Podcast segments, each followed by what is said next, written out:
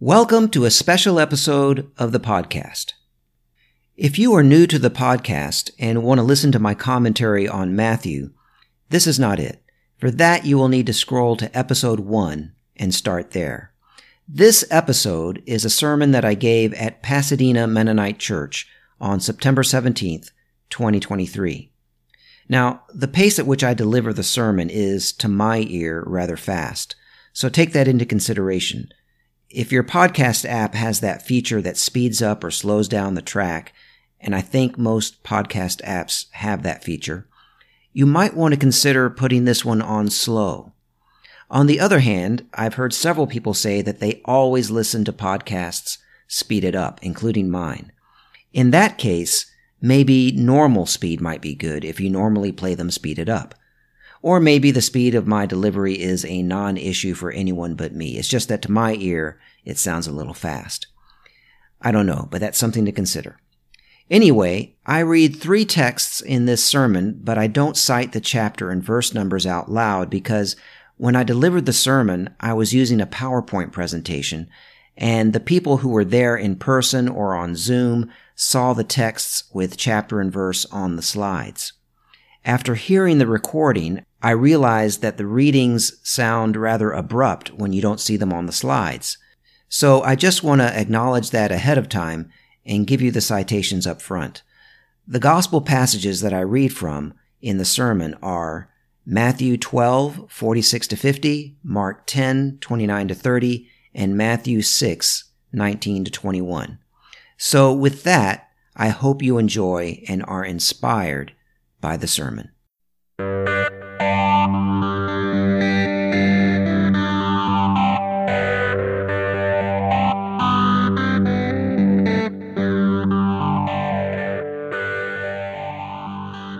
So it's Peace Sunday in the Mennonite Church and here at PMC. I've been a member of PMC since 1996. And yeah, long time. In fact, I did my Fuller Seminary pastoral internship here back then. And then after that, so served as a, an associate pastor here for seven years. Uh, now I'm what's called a ministry associate, uh, and I serve PMC by not being here most of the time. Um, so, uh, my involvement here at PMC began back in 1996. During that time, I've seen PMC act for peace in many ways. I remember back in the late 90s when PMCers were going out to the Nevada test site, a bombing range for the U.S. military, and they were being arrested in acts of civil disobedience, protesting U.S. militarism. Over the years, some of us went to Palestine and Iraq and South Dakota with Christian peacemaker teams to wage peace through human shield actions and human rights monitoring and reporting. For 16 years, we did the Palm Sunday Peace Parade, marching with other congregations here in Pasadena to proclaim the inbreaking of God's reign of peace and justice in the world. We've also had people go out from us and start peace centers in other countries. Uh, Paulus Widjaja uh, went back to his home country of Indonesia and started a peace center there. Abel Dalji went back to his home country of of Nigeria, and he started a peace center there. And also, uh, Sue, her is now who's currently a part of our congregation. I think Sue's in the in the um, nursery right now, but she and her husband um, Hyun uh, started Reconciliation and are working for peace on the Korean Peninsula. They go back and forth there a lot, especially Hyun, um, exposing U.S. militarism there. Um, and Frank Schofield, who's part of our congregation now, he works for Peace in Guatemala. He's usually here, but he recently went went there for a conference. Um, that's his home country, another place with a history of U.S. military intervention. We used to send groups to Guatemala. Uh, mostly they were part of a Fuller Seminary group, but Ann Nolte was one of the leaders of that group. We did send one group, a uh, PMC group to Guatemala, I think through Mennonite Central Committee. And that group was briefly taken captive by an indigenous tribe there who thought they were uh, working for an oil company, thought they were prospecting for oil. Um, so there's a whole story that can be told there by those who went. I wasn't one of them. So you have to ask, was anybody part of that group that's here today? Okay. Oh, you were Ty. So ask Ty about that. He can tell you all about that. Uh, you had to stand trial there for a few hours, right? Yeah. With that. Yeah. But they let you go. They figured out you were innocent. Good. Um, speaking of Guatemala, I was overjoyed to hear uh, last month of the election of Bernardo Arevalo. So I'm not the only one. Great. Um, Arevalo is now the president elect of Guatemala. He is the son of the first democratically elected president of Guatemala, Juan Jose Arevalo, who was elected back in 1945. Uh, Juan, Juan Jose Arevalo was elected after the after a successful revolution that overthrew a U.S.-backed dictatorship. Unfortunately, Guatemala only got to have two democratically elected presidents before the U.S. came back and overthrew the second one, uh, Jacobo Arbenz, in 1954. It was a CIA engineered coup on behalf of the United Fruit Company, which is now known as Chiquita Banana. Uh, by the way, fun fact the US government garnered popular support among the American people for the Guatemalan coup with the help of Sigmund Freud's nephew, Edward Bernays, who invented the modern uh, science of public relations. If you want to read more about that, you can just Google Edward Bernays, Sigmund Freud, Guatemala, public relations, and you can read all about that. That CIA coup in 1954 resulted in a long string of right wing authoritarian governments backed by the United States, which ruled through harsh repression, including lots of executions and disappearances of political opponents, as well as torture and a genocide of the Mayan indigenous people and almost 40 years of civil war. And that's why refugees from Guatemala began coming to the US. And unfortunately, the refugee streams from other Central American countries have similar origin stories. But now Bernardo Arevalo, the first, the son of the first democratically elected gov- uh, president of Guatemala and the first center-left president since Arbenz in the early 1950s, has been elected president. Let's pray that he's able to take office in January because there are many forces that are trying to keep that from happening. Many Guatemalan and other Central American refugees are still among us. So another thing we've done at PMC is to take in refugees and work for refugee rights and immigration reform. Over 15 years ago, PMCers in the urban village community, especially Ann and Bob Nolte, got deeply involved in the new sanctuary movement. We formed a sanctuary cluster with some other local congregations and gave sanctuary to a man from Guatemala uh, and used his and other refugee cases to bring attention to the plight of undocumented refugees fleeing violence stemming from U.S. militarism in those countries. Later, some of us began taking in refugees from Honduras taking in refugees and working for their rights and resettlement, or as the Bible puts it, welcoming the stranger, is not only an act of hospitality, it is in our case an act of reparations, an act of justice, and a sign of opposition to the powers of war and oppression. Wars proceed from lust for power, struggle over resources, and dehumanizing other people. All of these might come under the banner of nationalism, which divides us up into nations that compete for power and resources and allows us to devalue other nations and other peoples and their needs. And this is why Mennonites oppose nationalism, which brings us to our passage for today. While he was still speaking to the crowds, his mother and his brothers were standing outside wanting to speak to him. Someone told him, Look, your mother and your brothers are standing outside wanting to speak to you. But to the one who had told him this, Jesus replied, Who is my mother and who are my brothers? And pointing to his disciples, he said, Here are my mother and my brothers. For whoever does the will of my Father in heaven is my brother and sister and mother. In this passage, Jesus redefines the family.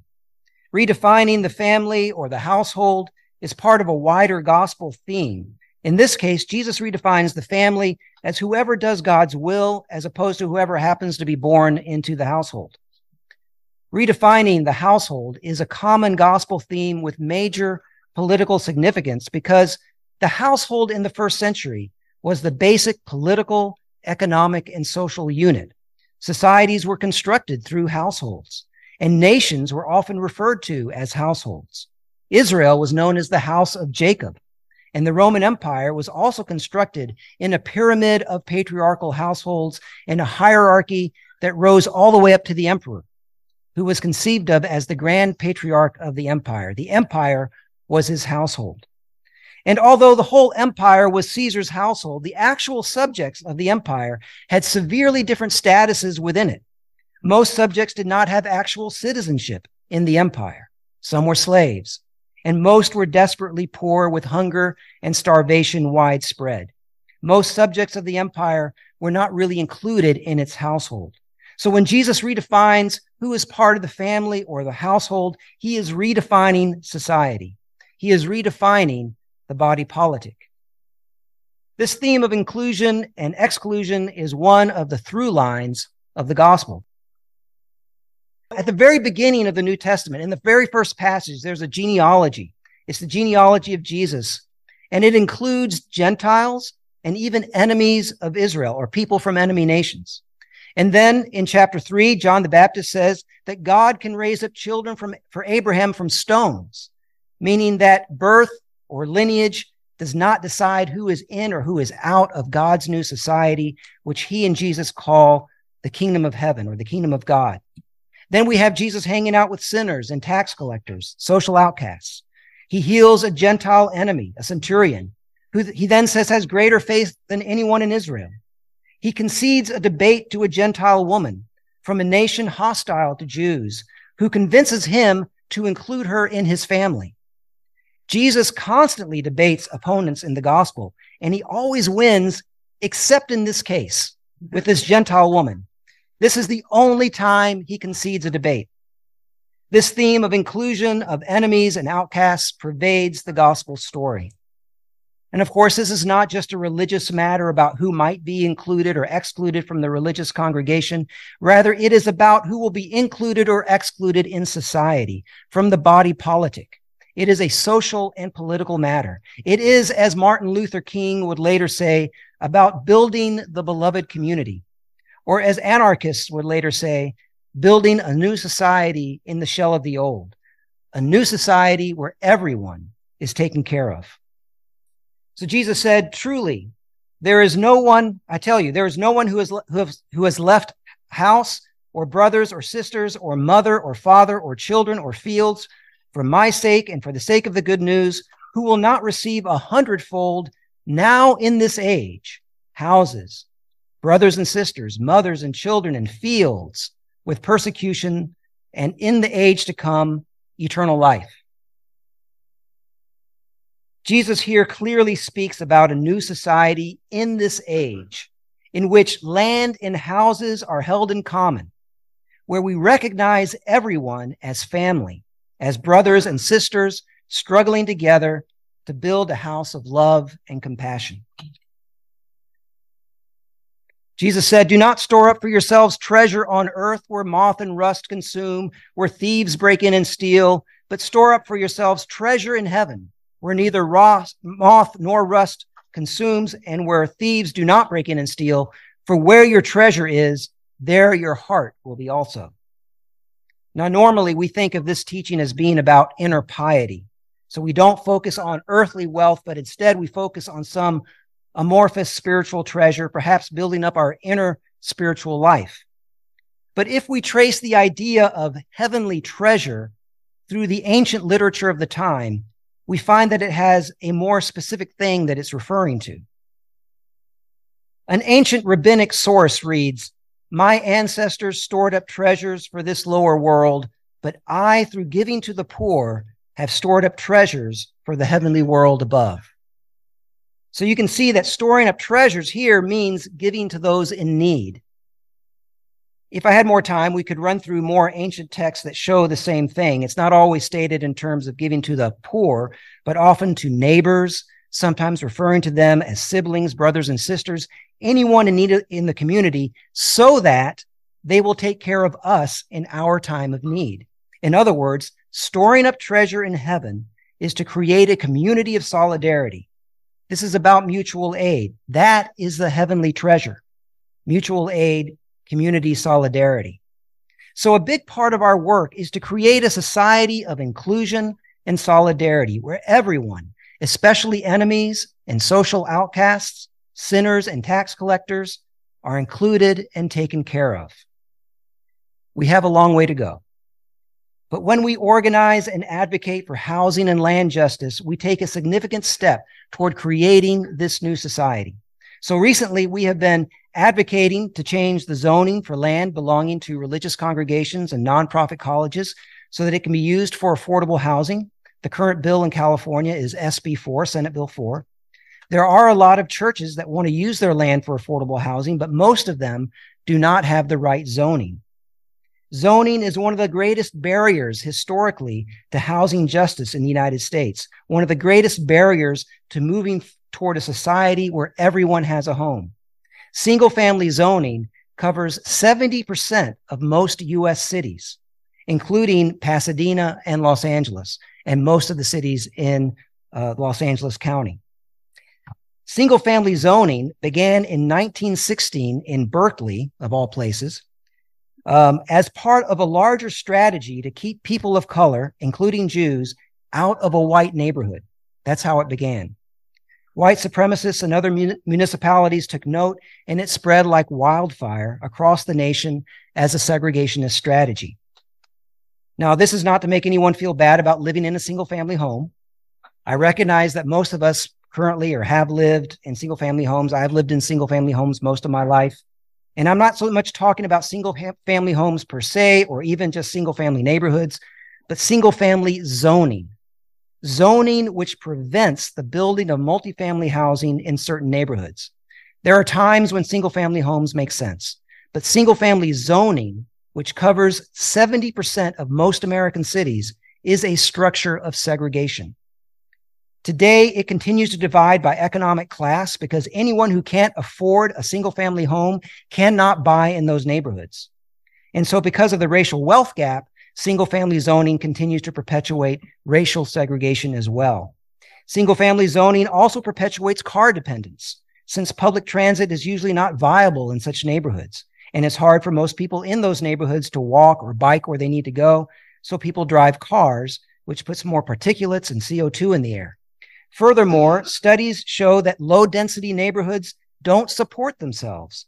The extensive infrastructure needed to support such low density neighborhoods is not supported by the taxes that they pay. So these neighborhoods are subsidized by denser, sometimes poorer neighborhoods. So poorer, high density neighborhoods often subsidize low density, single family neighborhoods. And to make matters worse, single family zoning drives up the cost of housing by restricting the supply of housing. If multifamily housing cannot be built in 70% of the city, then it's hard to build for growing populations. And the simple law of supply and demand kicks in, which drives up the cost of housing. Some experts believe that single family zoning may be the primary driver of high housing costs today. So this suburban sprawl then divides us by class and race. It pollutes our air. It encroaches on natural habitat and drives up housing costs. Changing zoning where we can is a matter of justice, and it is an urgent one. SB4 will do that by changing zoning for religious congregations and nonprofit colleges so that the land can be used for affordable housing, multifamily affordable housing. We've been working at this for three years. And the good news is that it just passed the California Assembly. So it passed the Senate in the spring. Now it has passed the Assembly. We're just waiting for the governor to sign it. In fact, if you can give him a call, that wouldn't be a bad idea. We're pretty sure he will sign it, but a little bit nudging won't hurt. Uh, but we should have a new law changing zoning so that multifamily affordable housing can be built across California on religious and college land in January. So this will help slow the rising cost of housing and it will help integrate our neighborhoods. By integrating neighborhoods, we are taking a significant step in restructuring our society, restructuring and building, restructuring and rebuilding our house so that our neighbors, our brothers and sisters are those who were formerly alien to us, from who we were sep- from whom we were separated by construct, constructs of race, class, and nationality. And perhaps a truly integrated society will be less likely to wage war against other nations because the nations are in our house and we are in theirs and we are all one humanity under God with liberty and justice for everyone.